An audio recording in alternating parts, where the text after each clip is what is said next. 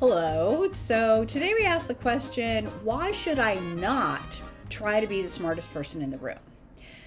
Here's the thing when you're in school, being smart is great because you're competing with your peers.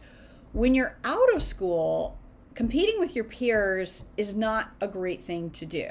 Because here's the thing you know who wants to be the smartest person in the room? Everyone else. So if you come in hot with your I'm so smart, people are automatically going to dislike you, even if what you're saying is right. So instead of being the smartest person in the room, couple of alternatives. What if you decided to be the most curious person in the room? What if your goal instead of competing was to make other people feel smart? So maybe you know stuff, but can you give that knowledge in a way that actually makes other people feel smart?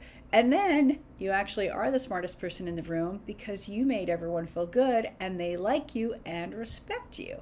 Aha! What do you think about that?